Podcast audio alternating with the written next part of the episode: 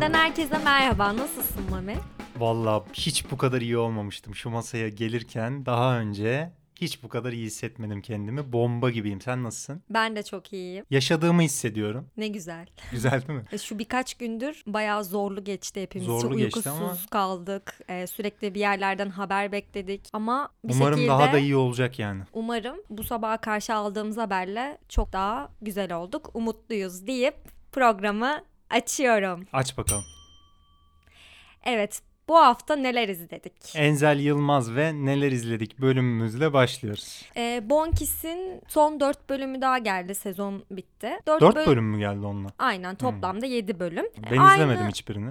Ben izledim. Aynı seyrinde devam ediyor. Kurduğu, Merak edenler geçen bölümü açıp bakabilirler. Değişen bir şey yok. Kurduğu dünyaya alışıyorsun. Evet hani onda bir sıkıntı yaşamıyorsun ama bu da başarılı olduğunu göstermiyor bence. Hani benim için bir gösterge değil. Hani bu kadar şey vaat ediyormuş zaten diyorum ve 50 Bonkis metrekare yerine ne bileyim Clubhouse'daki Boğaziçi öğrencilerinin kulübüne girerek daha verimli değerlendirebilirsiniz vaktinizi diyelim. Ay dün akşam Atilla Taş geliyor aklıma lütfen. Vallahi en son Boğaziçi Ben uyuyakaldım var ya deyince. Atilla Taş'ı dinlemek geldiği için şu an başım ağrıdı yine bak. Sonrasında bir özür dilemek istiyorum herkesten bir Evet. duyuru. Geçen hafta 50 metrekareyi 4 bölümünü böyle koştura koştura bir şekilde izlemiştim ve gelmiştim. Ve birazcık şey demiştim ya ortalama çok beklentim yoktu fena değil demiştim ama sonra gerçekten bileklerimi kesecek pozisyona gelerek kanımın son damlası akana kadar izlemeye çalıştım ve bitirdim çok bir de şükür. Enzel'e Netflix IBAN'ına bir miktar para yatırmıştı. Onunla Bu hafta ilgili de yatırmadı. Hayır geçen hafta yatırmıştı sonra Enzel'e ben bayağı baskı yaptım. Hani biz onurumuzu satmayacağız para üzerinden. Bizi övmeyeceğiz diye. Geri iade ettik o parayı Netflix'e. O yüzden bugün rahat rahat konuşabiliyoruz. Evet bu da avokadonun başka Ama- bir şeyi. 50 metrekare üstüne biraz duralım mı? Neden? e, Neden sevmedik? Neden kötü Hayır neden mi? böyle diziler hala yapılıyor? Ya gibi. bugün o kadar fazla neden böyle şeyler yapılıyor konuşacağız ki bu da birincisi olsun. Evet. Ya neden yapılıyor gerçekten? Şimdi dizinin istersen bir ana hatlarıyla hiç izlemeyen biri varsa bir bahset konusundan. Şöyle bak konusundan bahsettiğince bir anda diziyi o kadar izle ve unut klasörüme atmışım ki konuyu hatırlayamadım. Ya bir tetikçi var. Hı. Ailesi geçmişi olmayan bir tetikçi. Engin Öztürk oynuyor. Aynen Engin Öztürk oynuyor. Bir şekilde e, ailesini bulmaya çalışırken tetikçisi olduğu adamın aslında kendisini kandırdığını fark ediyor ve bir mahalleye yolu düşüyor.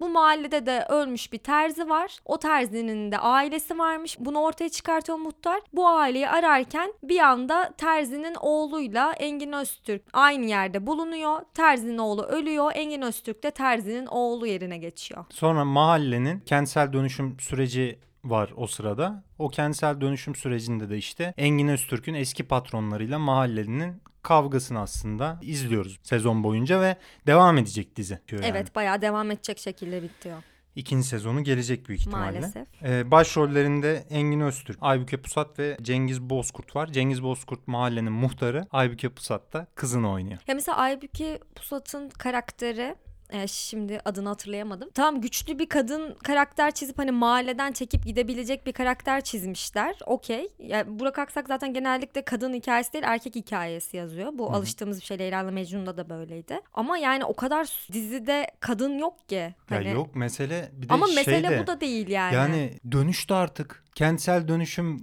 geçin artık dönüştü. Çok Mimarlık klişe. fakültesine çevirdiniz televizyonları yeter ya. Valla bitti her yere diktiler binaları artık. Bunun üstünden böyle çok yukarıda böyle kötücül adamlar var da orada da serveti oynayan Kürşat alnı açık beyefendi Allah aşkına Fox Ay. TV'de oynamaktan Kanal D'de oynamaktan oyunculuğu unutmuş zaten. Aşırı esli aşırı büyük televizyon estetiğiyle kurulmuş sahneler var. Hani mahalle kısmı biraz daha izletiyor Cengiz Bozkurt'un özellikle. e, Bana da DT gibi geldi daha yani. çok. Evet evet DT'ye de çok benziyor zaten de. Ya bir de bu mahalle övücülüğü de ya bu mahalleler hepimiz mahallelerde yaşadık şimdi biliyoruz yani orada hani mini etek giyen kadınlara ne dendiğini ya da ne kadar homofobik olduğunu şey övücülüğü de var ya taraftar grubu mahalle taraftar grubu üzerinden böyle o erkeklik meselesini işte olumlama çabası var. Şiddeti de biraz başka bir yere dönüştürüp arkadaşlık dostluk havası estirmeye çalışıyor ama bunlara da artık yeni bir bakış gelmesi lazım yani hepimiz biliyoruz çünkü bunların nelere yol açtığını aslında Türkiye'de. Ya ben şeye karşı değilim. Hala mahalle hikayesi mi izleyeceğiz? Hayır izleyelim. Ya Çünkü izleyelim de izlemedik hala. Başka yani bir yerden güncelde... bakılsın yani işte. Heh, Onu aynen demek kara istiyorum. yani. komedide bence bir mahalle aslında konu olarak çok güzel tercih edilmiş. Evet kara ya suç komedisi gibi bir dizi aslında Evet. tür olarak yani. Ama şu bitsin artık yani mahalle çok masum. Herkes birbiriyle dayanışma içinde. Yukarıda da işte kentsel dönüşüm yaptırmaya çalışan kötü zengin insanlar var. Bunların arasında çatışma var. Bunun ötesinde bir şey Bunu arıyor güzel- insan artık yani. Güzel şekilde anlatacaksa bunu da anlatsın. Ben onlara da okeyim. Ama yani bölük pörçük ne olduğu belli değil. Güldürmek için arada bir mahalleye gidiyoruz. Böyle bir unsur olarak kullanılmış mahalle. E zaten o tetikçi, o mafya kısmı korkunç oyunculuklardan dolayı hiçbir şekilde bize Senaryonun geçmiyor. diyalog kısmı da çok Evet. başarısız orada yani hakikaten. Bilmiyorum. Yani daha fazla konuşmayalım bence deyip ben izlediğimiz ve neden çekiliyor hala daha bu tarz filmler dediğimiz kısma geçmek istiyorum. Tamam dizileri bitirdik filmlere mi Aynen. geçiyoruz? Biraz da Hadi bakalım. filmleri gömelim. Biraz da filmleri görelim. Efendim The Little Things HBO Max'in son filmi geçtiğimiz hafta gösterime girdi. Hem sinemalarda hem de HBO Max'te online olarak Aynı gösterildi ve sinemalarda da ciddi bir başarı elde etmiş gösterildiği salonlarda. Ha, ben Zaten takip etmedim. Ha, Amerika'da izlenmiş yani baya. Türkiye'de de HBO Max olmadığı için malum ortamlardan izlenebiliyor şu anda. Yönetmeni John Lee Hancock, Hancock neyse artık. Başrollerinde de işte Denzel Washington, Rami Malek ve Jared Leto var. Hikayede şu Rami Malek dedektifi oynuyor. Denzel Washington da bir polis memurunu oynuyor. Bu ikili Denzel Washington haliyle daha böyle babacan, böyle daha yaşlı bir tavırda böyle akıl mentor gibi yani şeye dedektife. İkisi birlikte Jared Leto'yu bir seri katil yakalamaya çalışıyorlar. Jared Leto da baş şüphelilerden biri ve bunun üzerinden aslında polislerin ya da bu teşkilatın, emniyetin ve dedektiflerin ne kadar yozlaşmış olduğunu filmin sonunda yani gösteriyor bize ve bu yaptıkları işte bir takım hatalar ya da yaptıkları suç unsuru teşkil edebilecek şeyler polislerin nasıl hasır altı ediliyor. Bunun üstüne bir anlatısı var filmin. Böyle sinema evreni olarak da böyle müthiş yenilikçi herhangi bir şey yok yani. Bence aşırı zoraki bir film olmuş. Yani böyle bir film neden yapmışlar ben çok merak ediyorum. Ya her şeyiyle böyle hiçbir şekilde insanı heyecanlandırmayan sönük bir film açıkçası. Ya Evet, benim çok büyük bir beklentim de öyle. yoktu ama e, yeni hiçbir şey vaat etmiyor. E performanslar iyi, onun arkasına yaslansın desen öyle bir durum da yok bence. Çünkü Rami Malek bildiğin Kerem Bursin yani orada. Bayağı Kerem kötü ya. Ben dedektif yerine böyle yeni bir genel müdür olmuş bir yere de bir girişimciymiş bir CEO'yu oynuyormuş gibi. Eli Yani cebine sanki Oscar bağlanmış aldı gibi ya. falan. E Oscar şey de Jared Leto da yani. öyle yani ikisi de birbirinden o- Oscarsızlar. Ya mesela Denzel karakteri de böyle zorlama böyle asla ilgi çekici olmayan böyle geçmişe dönüp gelmeli bir hikayesi var ya acayip zoraki bir hikaye böyle. Hiç ilgi çekmiyor ve bana şey gibi hissettirdi. Yani Denzel Washington o kadar sahiplenmiş ki rolü. Buna ikna etmeye çalışıyor böyle izleyiciyi ama esprisine şakasına gülünmeyen komedyen gibi kalmış birazcık. Yani Şeye katılıyorum. Filmin film olduğuna ikna etmeye çalışan tek kişi Denzel Washington. Evet o şekilde Şu anda bir sinema filmi izliyorsunuz. Dedirtmeye çalışıyor ama. e, Ama yani çabası gerçekten. çok yersiz kalıyor. Bilmiyorum. Zaten böyle Seven var birazcık Seven'a çok benziyor. evet. Aynen biraz Zodiac da var işin içinde. Hatta böyle bir yazı da görmüştüm New York Times'ta galiba. Bunlara benzer bir şekilde yaratıldığı dünyanın ama onlara göre daha az ne denir? İlgi çekici, daha az Ya bir de işte şey. 20 yıl önceki film estetiği ya da konusu üzerinden de bir şey yapılınca üzerinden galiba Evet. orada da bir eleştiri vardı bu filmlerle izlek oturtmak zor oluyor yani. Filme başladım. Bülent Serttaş'ın Oriental Didem'i izlemesi var ya onun gibi izledim filmi böyle. Allah'ım ne zaman bitecek ne zaman bitecek bu bitse de artık kalksam başka bir şey izlesem Evet falan. izlerken hatta bana da bir mesaj Gönderdi attı. Evet. Yemin ederim öyle izledim. Bu arada Oriental yani. Didem'i buradan öpüyorum. Sevgilerimi iletiyorum kendisine. The Little Things'i neden izlenmemesi gerektiğine dair düşüncelerimizi ilettikten sonra başka neden izlenmemesi gerektiğini. Çok kötü bir sinema haftasıydı ama ya. Ya çok kötü bir haftaydı Kusura her bakmayın şeyiyle. yani gerçekten bu bölüm biraz gömme üzerine olacak. Evet bu ya başladığımızdan beri bir tane güzel bir şey söylemedik gerçekten. Ya kusura Neyse bakmayın mobil bu içeriklerinden bahsederken aynen orada biraz yükseleceğiz. Şey bu kadar olumsuz baktığımız bir döneme denk geldiği için değil gerçekten çok kötü bir sinema çok hani vasat altı bir dönemdeyiz. Evet o zaman geçiyorum The Dig Netflix'in yeni filmi. Geçelim.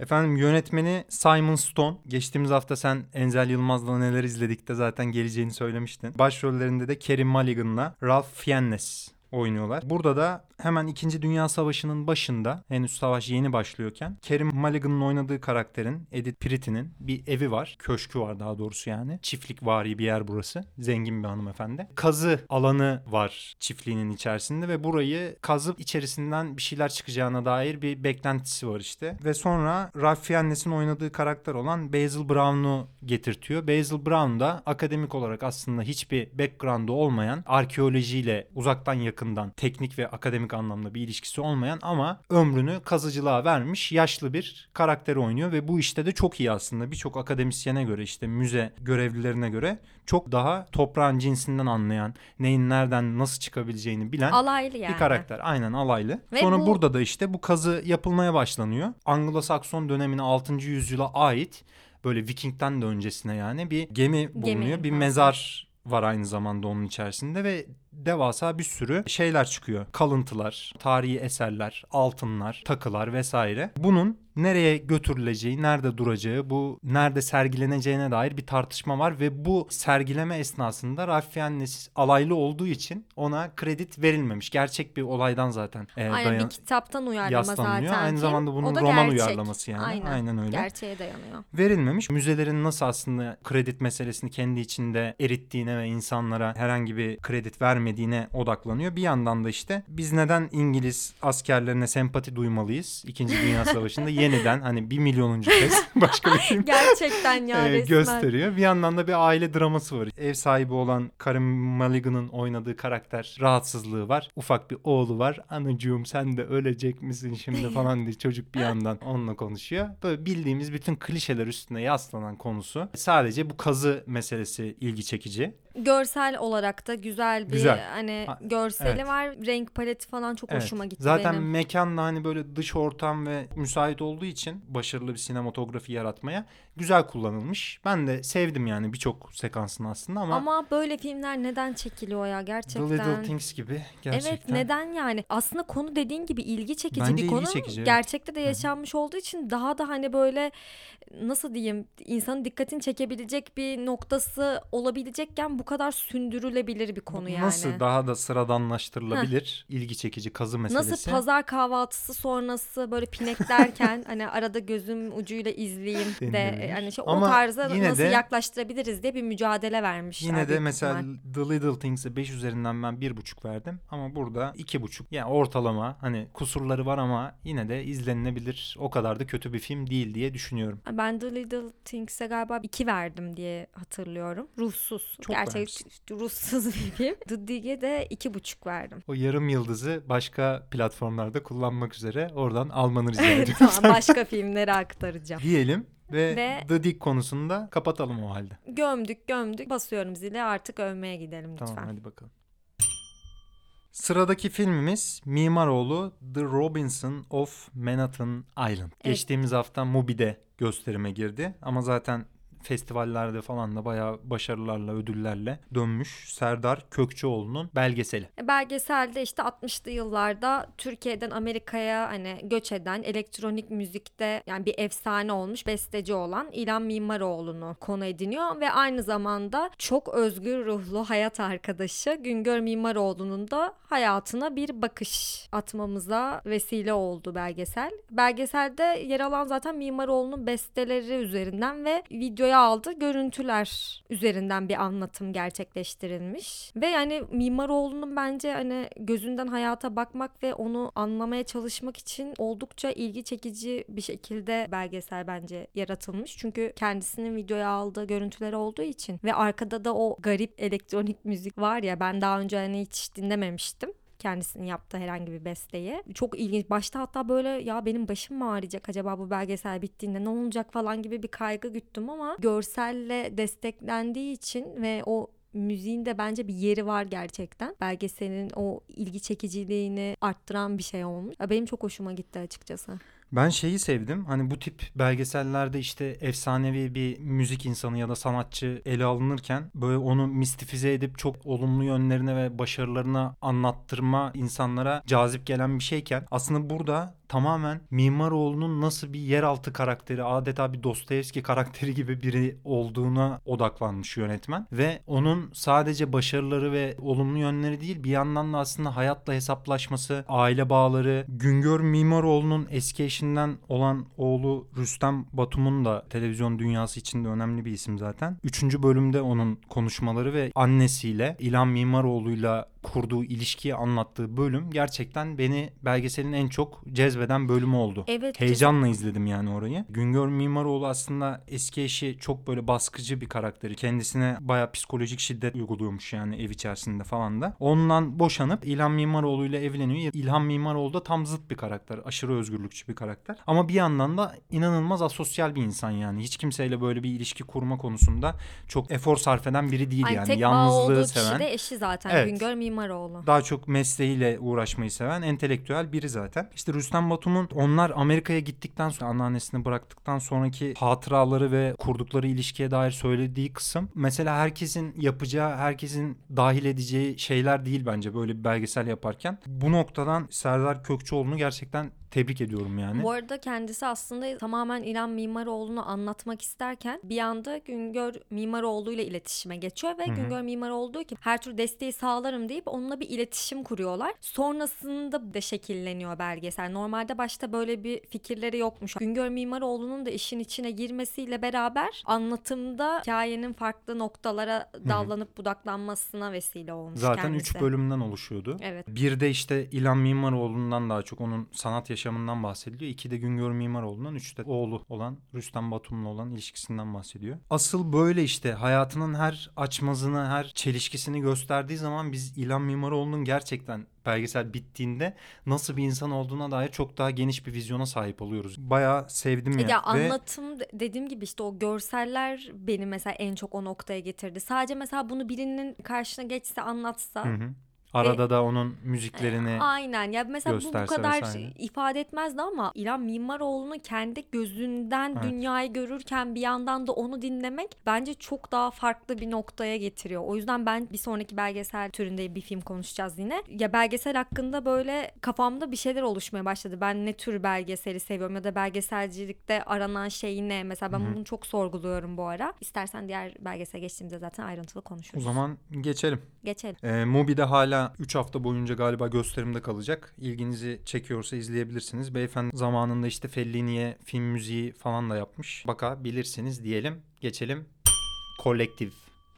2019 yılında yapılmış Alexander Nanao'nun yönetmenliğini yaptığı Romanya'daki bir krizi anlatan bir belgesel ve Bir yangının bir krizi ortaya çıkartması daha doğrusu. 2015 yılında Romanya'da Kolektif isimli bir bar, club tarzı böyle konserlerin falan yapıldığı bir yerde tavan ışıklarından dolayı bir yangın çıkıyor. Yangın çıkışı olmadığı için bu mekanın e, biliyorsun profesyonel yaklaşıyorum şu anda. Sprinkler sistemi çalışmıyormuş. Söndürücüleri de yok zaten falan filan. İnsanlar panik halinde zaten yangın çıkmaya başladıktan sonra o dumanın etkisiyle de oradan çıkamıyorlar ve bir sürü insan zaten hemen yangın anında ölüyor. Ondan Belgeselde çok daha fazlası da şekilde çekilmiş görüntülere Evet. de yer vermişler. Evet. Zaten en etkileyici kısmı Evet. belgeselin. çok daha fazlası da işte hem yanıklardan hem de duman zehirlenmesinden hastanelere kaldırılıyor. Daha sonra hastanelerdeki yanık tedavisinin yapılamaması ve hastanelerin teknik açıdan bu yanıkları giderecek şekilde e, yetersiz olması, kullanılan dezenfektanların